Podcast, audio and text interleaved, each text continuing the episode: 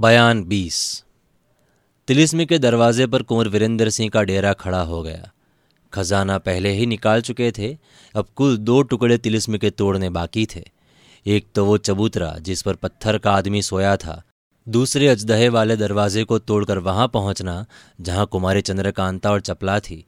तिलिस्मी किताब कुमार के हाथ तो लग ही चुकी थी, उसके कई पन्ने बाकी रह गए थे। आज बिल्कुल पड़ गए। कुमारी चंद्रकांता के पास पहुँचने तक जो जो काम इनके करने थे, सब ध्यान में चढ़ा लिए। मगर उस चबूतरे के तोड़ने की तरकीब किताब में न देखी, जिस पर पत्थर का आदमी सोया हुआ था।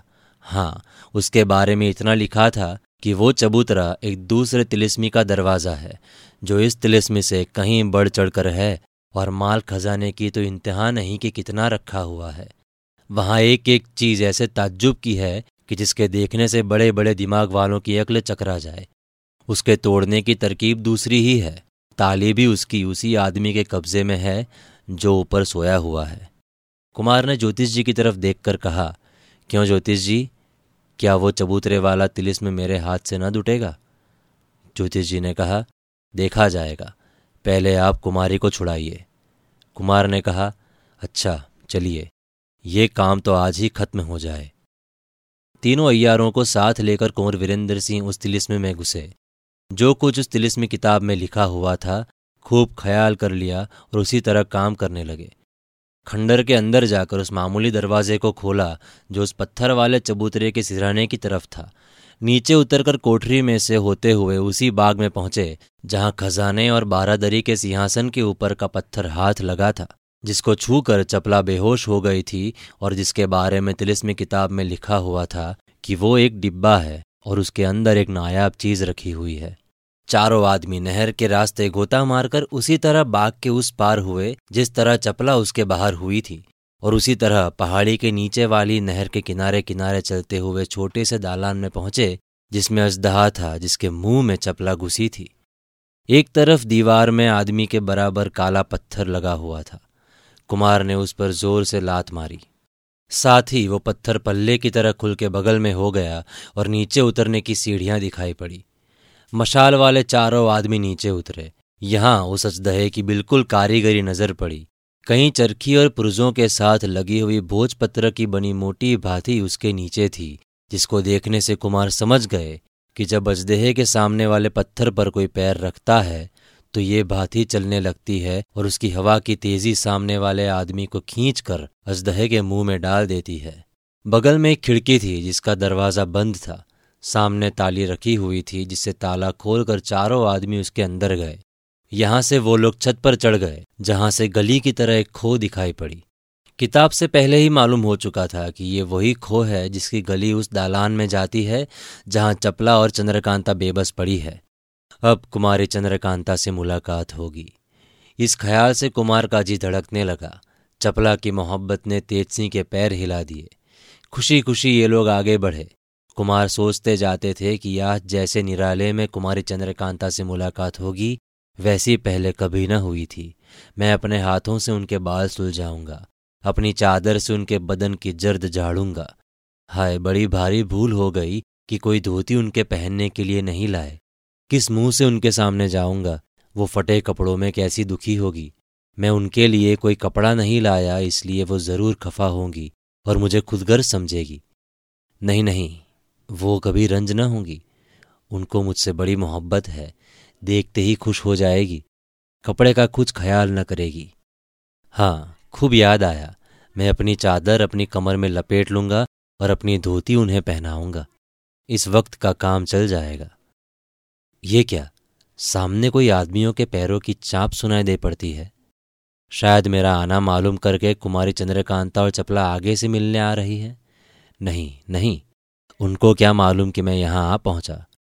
ऐसी ऐसी बातें सोचते और धीरे धीरे कुमार बढ़ रहे थे कि इतने में ही आगे दो भेड़ियों के लड़ने और गुर्राने की आवाज़ आई, जिसे सुनते ही कुमार के पैर दो दो मन के हो गए।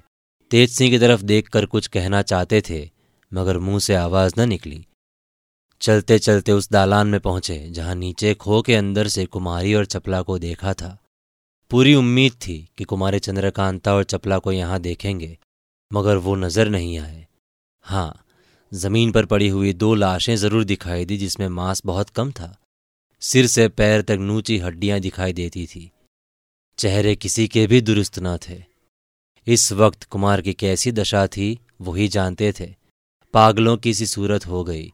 चिल्लाकर रोने और बकने लगे कि हाय चंद्रकांता, तुम्हें कौन ले गया? नहीं, ले नहीं, बिल्कुल मार गया। ज़रूर इन्हीं भेड़ियों ने तुझे मुझसे जुदा किया, जिनकी आवाज़ यहाँ पहुँचने के पहले मैंने सुनी थी। वो भेड़िया बड़ा ही बेवकूफ़ था, जो उसने तेरे खाने में जल्दी की। उसके लिए तो मैं पहुँच ही गया था। मेरा खून पीकर वो बहुत खुश होता, क्योंकि इसमें तेरे मोहब्बत की मिठास भरी हुई है। तेरे में क्या बचा था? सूख के पहले ही कांटा हो रही थी। मगर क्या सचमुच तुझे भेड़िया खा गया या मैं भूलता हूँ? क्या यह दूसरी जगह तो नहीं है? नहीं नहीं, वो सामने दुष्ट शिवदत्त बैठा है। हाय, अब मैं जीकर क्या करूँगा? मेरी ज़िंदगी किस काम की रहेगी? मैं कौन सा मुँह लेकर महाराज जयसिंह के सामने जाऊँगा? जल्दी मत करो। धीरे धीरे चलो, मैं भी आता हूँ। तुम्हारा साथ मरने पर भी न छोड़ूँगा। आज नौगढ़, विजयगढ़ और चुनारगढ़ तीनों राज्य ठिकाने लग गए। मैं तो तुम्हारे पास आता ही हूँ। मेरे साथ ही और कहीं आदमी आएँगे जो तुम्हारी खिदमत के लिए बहुत होंगे। इस सत्यानाशी तिलिस्मी ने, इस दुष्ट शिवदत्त ने, इस भेड़िए ने आज बड़े बड़े दिलावरों को खाक में मिला दिया। बस हो गया, दुनिया इतनी ही बड़ी थी, अब खत्म हो गई। हाँ हाँ दौड़ी क्यों जाती हो? लो, मैं भी आता हूँ। इतना कह पहाड़ी के नीचे की तरफ़ देख कुमार कूद कर अपनी जान देना ही चाहते थे, और तीनों अय्यार सन्न खड़े देख ही रहे थे कि यकायक, भारी आवाज़ के साथ दालान के एक तरफ़ की दीवार फट गई, और उसमें से एक वृद्ध महापुरुष ने निकलकर कुमार का हाथ पकड़ लिया।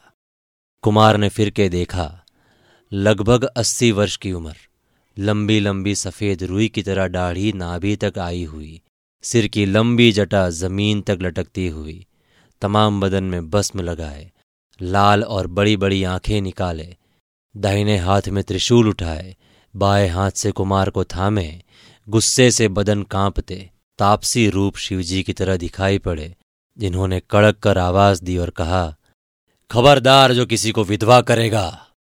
ये आवाज़ इस ज़ोर की थी कि सारा मकान दहल उठा, तीनों अयारों के कलेजे काँप उठे कुंवर वीरेंद्र सिंह का बिगड़ा हुआ दिमाग फिर ठिकाने आ गया। देर तक उन्हें सिर से पैर तक देखकर कुमार ने कहा, मैं समझ गया कि आप साक्षात शिवजी या कोई योगी हैं। मेरी भलाई के लिए आए हैं। वाह वाह, खूब किया जो आ गए। अब मेरा धर्म बच गया। मैं क्षत्रिय होकर आत्महत्या न कर सका। एक हाथ आपसे लड़ूँगा और इस अद्भुत त्रिशूल पर अपनी जान न्यौछावर करूँगा। आप ज़रूर इसलिए आए हैं।